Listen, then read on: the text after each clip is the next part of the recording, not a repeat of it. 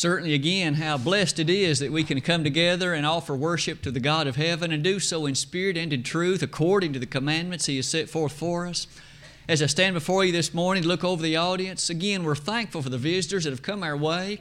Certainly thankful for the membership as well, that things are as well with us today that permit us to assemble in this way let me take just a moment on a note of personal privilege, and at least in one sense, and also for the good of the congregation, to add one announcement I failed to make mention of to, to Brother Lester. I apologize, Lester, for that. But let's not forget that uh, the third Sunday Putnam County Singing is here next Sunday, August the 18th at 2 o'clock. So a good host of folks from Putnam County will be with us, perhaps even surrounding counties, to enjoy a time of lifting our voices together in song. So please put that on your calendar. That's again next Sunday, 2 p.m. Typically, here at Pippin, that serves as our evening service as well. So typically, there's not a 5:30 service on Sunday. So I believe that's the plan of our elders to continue that again next Sunday. So please, please keep that in mind. In addition, let me, on behalf of some 13 men say that yesterday we had a fantastic opportunity. As you know, we've been announcing the elders and deacons and preachers and all of the men of the congregation workshop held at Murfreesboro at the East Main congregation. And it was a very enjoyable, refreshing, powerful day of preaching. The singing was fantastic. It was just a tremendous day. I think, even as you'll notice, there's a sign up sheet in the foyer for if you would like to have copies. All of the sermons, all of the presentations, the singing included, are being made available on uh, c- copies, on, on uh, CDs. So if that would be of interest, please uh, uh, sign up and we'll be happy. When they send them to us, we'll be happy to forward a copy on to you as well. The preachers were James Watkins, Tom Holland, and Glenn Colley. And the lessons were very timely. The lessons were, in fact, very encouraging, and are also such that they were prompting all of us to greater service in the cause of God. I believe to a person, every one of us on the return back were highly complimentary, even looking forward to next year as well, if they, of course, continue that next year. So please, if you have opportunity, avail yourself of those tapes. I don't believe you'll be disappointed. Communication with God. The title of the lesson this morning, as you have noted, is that very item. It's what's included in the bulletin. And as we give thought over the next few moments this morning to communicating with God, I hope we'll each be prompted to think about how much the Bible has to say about that, and also how prompting and how questioning it is of us to ask, what about the degree of my communication and yours with the God of heaven? It might be fair to say that these introductory comments are certainly in order. First of all, what a blessing it is to think about the vital nature of communication. All of us know it well. Marriage needs to have good communication. If the husband and the wife don't communicate well, that marriage is almost surely going to suffer problems. Organizations like businesses and otherwise must have good communication if it's to be efficient, if it is to be productive, and if it is going to, in fact, carry out the service intended for that organization. It also must be so in the church. Of course, it must be so between you and me and God. If you and I are to be close to Him, we must communicate with Him. If we are to carry on a deep, profound, useful relationship with Him, being a child of His, we must be close to Him in communication. Isn't it true that a father or a mother wants to be close to their children in communication? Though they may live hundreds of miles apart, nonetheless, they communicate because they love each other. And they communicate, of course, because they want to be there for one another if a need or if encouragement is needed. Suffice it to say that we communicate with God in some ways set forth in the Bible, and we're going to look at that from each of two vantage points. First of all, in what way does God communicate with us? And in addition, in what way do you and I communicate with Him? Let's look at the second one of those first. Let's devote then the first part of the lesson to a discussion of prayer. We each know that we have already engaged this morning a number of times in collective prayer. But in addition, we shall find that the Bible speaks so highly and with such great encouragement about personal prayer Needless to say, one of the questions that we each, I hope, will ask ourselves is how often do I pray? What about the urgency and intensity and meaning of prayer in my life? Is there room for improvement? Is there room for, in fact, a greater degree of appreciation relative to that activity? I hope that some verses will prompt all of us to think more carefully and also more productively about the topic and the subject of prayer. As we begin toward that discussion, let's begin in the following way, please. We each know that the Bible speaks on so many occasions about prayer. It speaks of it in both the Old and New Testament. It speaks of it in ways that are very prompting of personal questions relative to do I pray enough? And are my prayers directed on the things they should consider? Let's look at a host of passages beginning like these. Let's, in fact, listen for a moment to the words of our Master in Luke 18, verse number 1, as the Lord prompted and began a discussion of what would be a very noteworthy prayer, he said that men ought always to pray and not to faint.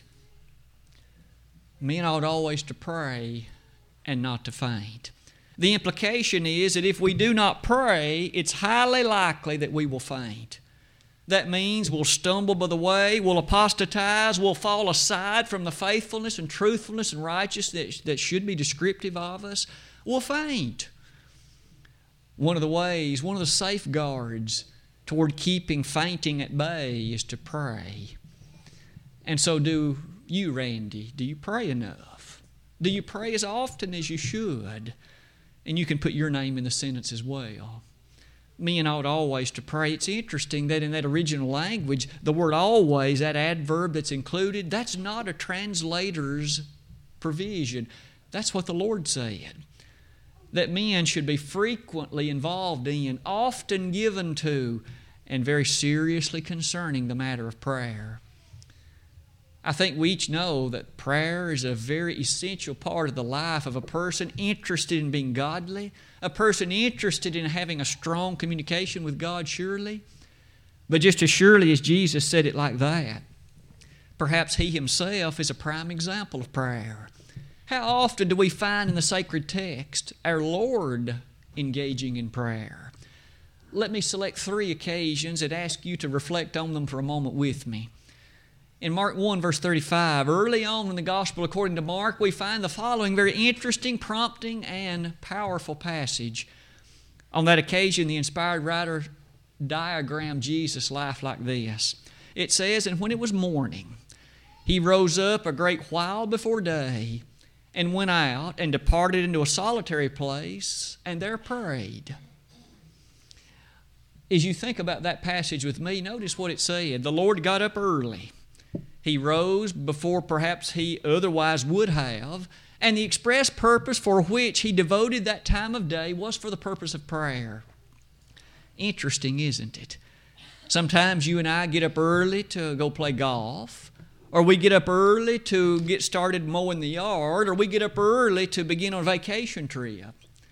How often have you or I ever gotten up early to pray? It's a good question, isn't it? Perhaps also think of it like this. Jesus, of course, was God in the flesh, Matthew 123. He was the second member of the Godhead. He is, of course, the one who had access to all power, majesty, and might. He could work miracles. He had complete and thorough understanding of all that was godly. And yet he prayed. What might that speak about someone so unworthy, such as I, whose knowledge is not complete, whose power is so incredibly limited, whose understanding is extraordinarily finite? If the Lord needed prayer, how much more do I need it? If the Lord needed the time devoted to prayer, to beseeching His Heavenly Father, how much more do I need it? He rose up early, Mark 135, to go out before it was day so that he could pray. Sometimes you and I might be in a position that we have been tempted to make the statement, or we've heard others say, I'm so busy I don't have time to pray. We should turn that around. I am so busy, I'll make time to pray. So many activities in life that take your attention and mine, they overwhelm us as if it's a great overwhelming flood. Oh, how we need the help of our Heavenly Father to assist us over the dangers, the pitfalls, the difficulties, just for the strength to master over the day. What about another example in Luke 6, verse 12? We find on this occasion, in that verse and the one that followed, that Jesus prayed all night long. And then when it was morning, he called his disciples, and of that number, he selected those that would be the apostles. Notice on this occasion, the Lord entered into prayer for the great purpose of the next day. Again, do you and I specifically devote prayer when a major decision is coming? When there is a particular activity, a particular approach or pursuit, something that may have consequences for the rest of our life or those that we love. Do we, do, do we devote an especially larger amount of time to beseech God to help us and be with us, to guide us, direct us? It is a good question, isn't it? You'll notice that in that particular matter, perhaps one more. We do remember in Matthew chapter 26 that Jesus, on that night prior to his crucifixion in the Garden of Gethsemane, where he went on that evening, we recall that there he entered into prayer and the prayer was so intense, it was so earnest, that Luke, in fact, informs us that the sweat was as drops of blood. Can we not see then in considerations like that when our Lord found prayer that needful, that important, and that vital? Do you and do I? Prayer can be easy to overlook, isn't it? But yet, may I say that prayer is the most powerful thing that you and I have easy access to daily and sometimes we're tempted to overlook it. We treat it as trivial, we allow it to slip. No wonder then we might be in a position to faint because the Lord said we likely would. Men ought always to pray and not to faint. You'll notice not only is Jesus an example, but also consider with me this. Amazingly, we so interestingly find references also to Daniel. You recall the scene in Daniel chapter 6 with me. Daniel, in fact, had risen to high position in the government of that day. But as he had done so, the God of heaven was with him, of course. And we recall that there were some associates of his who were jealous of him. In fact, they were so jealous that they, behind his back, had the king sign a decree such that nobody could pray to any deity of any kind by way of beseech or supplication for 30 days. Well, what was Daniel to do? He was of the habit of the important consideration of praying regularly. And his friends, those associates of his, knew exactly that that was the circumstance, and thus that prompted this secretive decree. But Daniel 6, verse 10 says that even after he knew the decree had been signed, he went to his normal place of prayer. He opened the window facing Jerusalem and he prayed three times a day. The decree didn't change a thing. This man had a communication with God that was more important than any kingly decree, and it would not be set aside for any consideration of man. What does that say about you and I? Are there those that can keep us from praying because we don't want to offend them, because we wish not to disturb them? May it never be so. May we understand that prayer is important. It's good for our souls. It's good examples for those who may be observant of us. And certainly our children need to be well aware of how important prayer is to you and I as parents and as grandparents. Prayer. Can you recall times that you saw your dad or mom in prayer, or your grandparents, or aunts or uncles, and how in time that has become so meaningful to you? These examples of Jesus and also of Daniel perhaps bring us also to another. What was that statement Paul made in the closing chapter of 1 Thessalonians? In 1 Thessalonians 5, verse 17, a rather short passage actually, just three words, he said, Pray without ceasing. To those Thessalonians, Paul, in the midst of those other words of admonition to them, he reminded them, Pray without ceasing. You'll notice on the slide that that has reference to an unceasing character, meaning constantly involved in, in the sense that, in the sense of being always ready and feeling comfortable and capable of prayer. All of these examples so far have prompted us notably to ask personally about our prayer lives. How often do I pray, and what about you? Do you feel a bit guilty? At times, I admit I do. I wonder, should I have prayed more? The decisions of a day come upon me, and sometimes, as I'm sure it does you, things develop that you didn't see coming. What if I had prayed more intensely? Could I have been better prepared? Could I have been better keen in terms of appreciating what was going to happen? Prayer is meaningful. You'll notice on that slide, furthermore, we are able to see that there is tremendous power in prayer. We all know that already. James said it like this in James 5:16, "The effectual fervent prayer of a righteous man availeth much." People who are faithful and godly and righteous, when they pray, it has impact. It carries with it benefits. You and I may, in the short term, not see them because God's timetable is always the best. But we can rest assured, because the inspired Scripture set it forth, that the effectual, fervent prayer of a righteous man availeth much. I stated earlier the great power in prayer, and perhaps that verse highlights it so easily. You and I have power to impact not only the ways of our life, but the ways of our family, the ways even of a nation. When a nation is such that its leaders are prayed for by those that are faithful, we must appreciate that God and His infinite providence and wisdom can bring about that which is His will and that for which His faithful have prayed.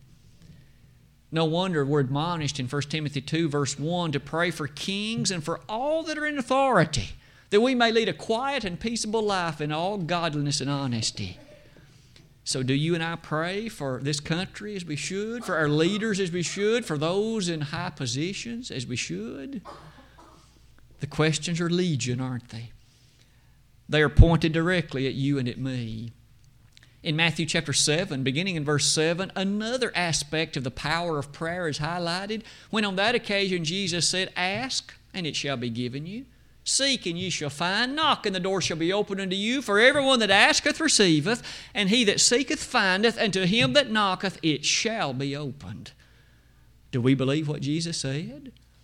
He said, If you ask, seek, and knock, you in fact will receive. You and I appreciate those were the words of the Master, weren't they? The Lord Himself uttered those things. It wasn't just some other individual, it was the one who, in fact, came down from heaven to help us appreciate the grandeur and greatness of communication with God. Maybe that communication is highlighted also in this aspect of prayer. In Revelation, the eighth chapter, we find this rather graphic and vivid description in which the prayers of the saints are graphically described as ascending up as sweet incense to heaven. May you and I never think our prayers ascend no higher than this ceiling. May we never think they rise no higher than the roof of our house. For the effectual, fervent prayer of a righteous man actually ascends before the very throne room of God. What a great thing to appreciate. You'll notice that prayer, of course, should be offered with a number of descriptives, a number of attitudes, and here's just a brief sampling of some of them. You and I, as you can see, should be individuals who ask with humility. Be careful for nothing, but in everything by prayer and supplication with thanksgiving let your requests be made known unto God. Philippians 4 6. As we thus approach God, we should do so humbly, respecting the fact He is great and we are not. He is infinite and we are not. He is mighty and we are not. As we approach Him thus with humility, understanding the greatness of His will, how sweet it is to understand that that can be so very prompting relative to our prayer life. Not only is humility important, we see it perhaps that idea in the next highlighted in that very interesting scene unfolded for us in Luke, the 18th chapter. Beginning in verse 10 of that chapter, we remember Jesus spoke about a Pharisee and a publican. And you recall how that went. They had both gone to the time of prayer, and first of all, the reference to the Pharisee is made. And oh, how grand supposedly his prayer was I thank thee I'm not like these others, including this publican. I tithe twice in a week, I fast as I'm commanded. It's almost as if God should have been rewarding him for all his goodness and godliness. But on the other hand, that lowly publican would not so much as lift up his head to upward, if you please, but rather he smote his breast and said, God be merciful to me, a sinner. This one understood better than the Pharisee that God was the great one and not him. And he was beseeching God to be merciful to him who was just a lowly sinner. Isn't it true that humility is needed? That avenue of thanksgiving appears, of course, as you and I think about prayer. We stated it earlier from Philippians 4 6, but isn't it true in Ephesians 5 20 that Paul says all things should be done with thanksgiving? How thankful are we in prayer? Are we more often to ask God for something? Give me this, provide me with that, help me with this other.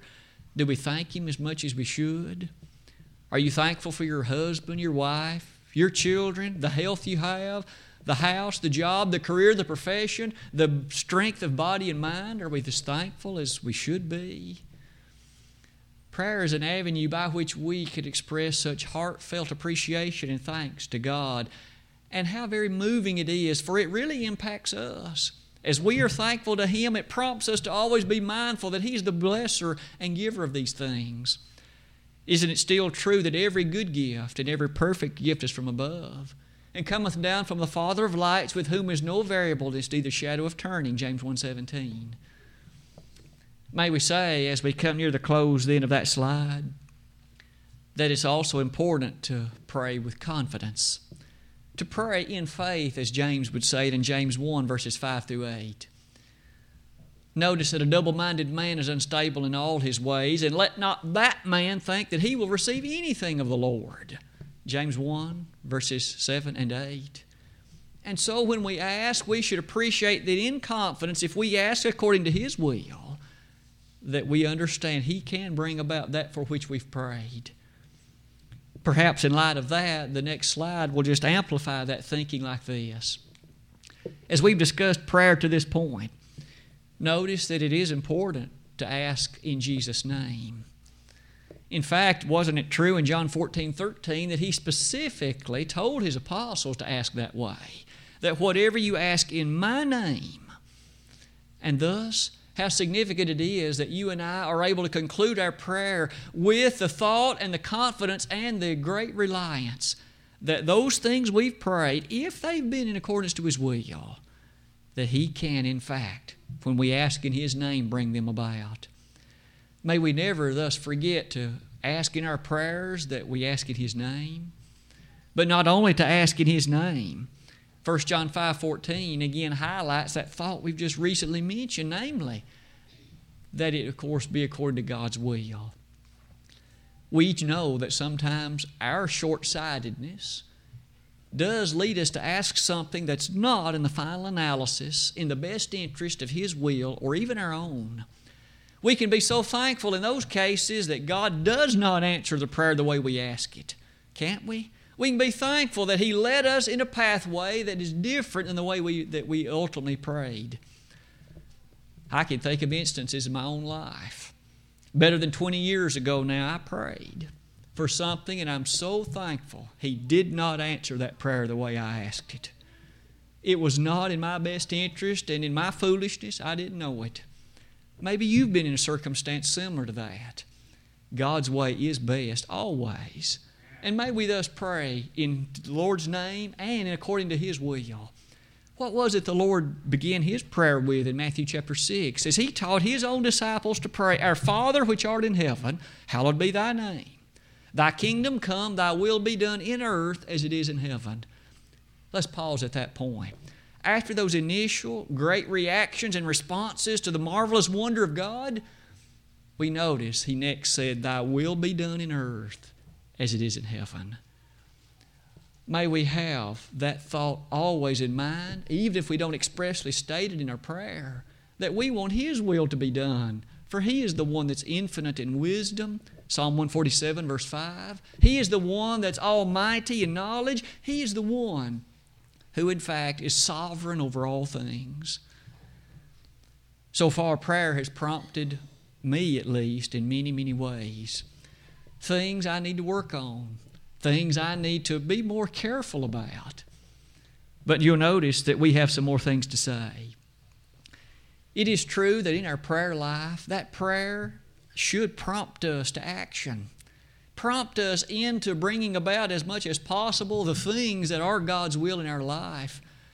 You'll notice then that prayer isn't the only exercise that is of a spiritual nature, is it? Prayer alone won't save me, and it won't save you either. But oh, how needful it is day by day in the life of a Christian, the life of an individual devoted unto God. In fact, in the ancient day of Joshua, there's a very stirring scene that unfolds in Joshua chapter 6 and 7. We recall well that the children of Israel were making their way into the land of promise, the land of Canaan, but that it was currently occupied by those who were to be cast out. Jericho was the first city, of course, to be attacked. Jericho, mighty and strong. And we recall ultimately through the providence and power of God, the wall of the city fell, and the people did, of course, go in. But something next happened. Achan stole some things that were to be devoted to the treasury of God, and he took them for his own personal benefit. He hid them under his tent. Israel lost the next battle. Though it was against the small little community of Ai, they were resoundingly defeated. Joshua was beside himself. How could this be? You remember he fell on his face and prayed. God said, Joshua, get up and purge sin from the camp. Prayer wasn't the only thing that Joshua nor Israel needed to be doing. There's sin in the camp. Purge sin, and then things will be well with you. And so Joshua proceeded to do that. Achan was ultimately discovered. What he had done was unfolded and revealed. They purged sin from the camp, and then they went on to more victories over the cities in Canaan. But you'll notice God said, Joshua, get up and purge sin from the camp. So, in my life, as I pray, that prayer should prompt me to recognize if there's ungodliness, if there's iniquity, that I should work on attempting to keep that at bay, to work on removing it, to beseech God to help me, and to try to live more faithfully and more righteously each day. And each of us can do that, can't we? You'll also notice on that same slide, that same thought then easily leads us to 1 John 3:22. As we come near the close of that third chapter of the first John book, we find that we have a great stirring prompting to obedience. For you'll notice he says, God does answer our prayers. Why? And we are pleasing to Him. Why? Because we keep His commandments. If we do not obey the Lord, we shouldn't expect Him to answer our prayers. In fact, He has never promised He would. If we rebel against Him, stubbornly refuse to do what He has commanded, refuse to repent of sin, we shouldn't expect Him to answer our prayer in the way we've prayed it because we are not His children we are a rebel to him. You'll notice he says he obey he in fact answers our prayer because we keep his commandments. And so the question, do I keep his commandments? Are there things I am keeping hidden from others? Things that I'm purposefully doing because I like them, though they're disobedient to Him? If so, God doesn't, God doesn't like that thing. He hates that thing, and I should hate it too. May I say to you then that as we give thought to prayer, it does bring us to that bottom consideration. Isn't it amazing and isn't it interesting that prayer is then one side of this communication? It is a way for you and me to approach the throne room of God. Picture the scene with me a moment. The greatest being of all, God, able to control this universe, everything in it, everything beyond it he is all, He always is, He always was, He always will be. He's infinite in every regard that matters positively.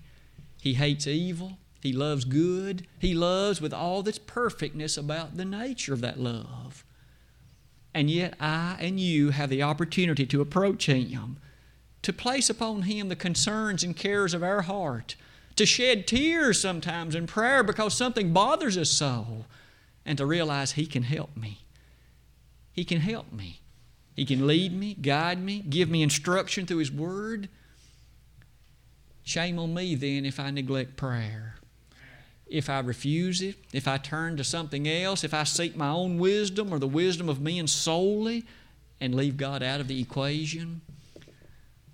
Today, as we have studied prayer, may I say to you, it will prompt us to give thought to the other side of this coin next Lord's Day morning.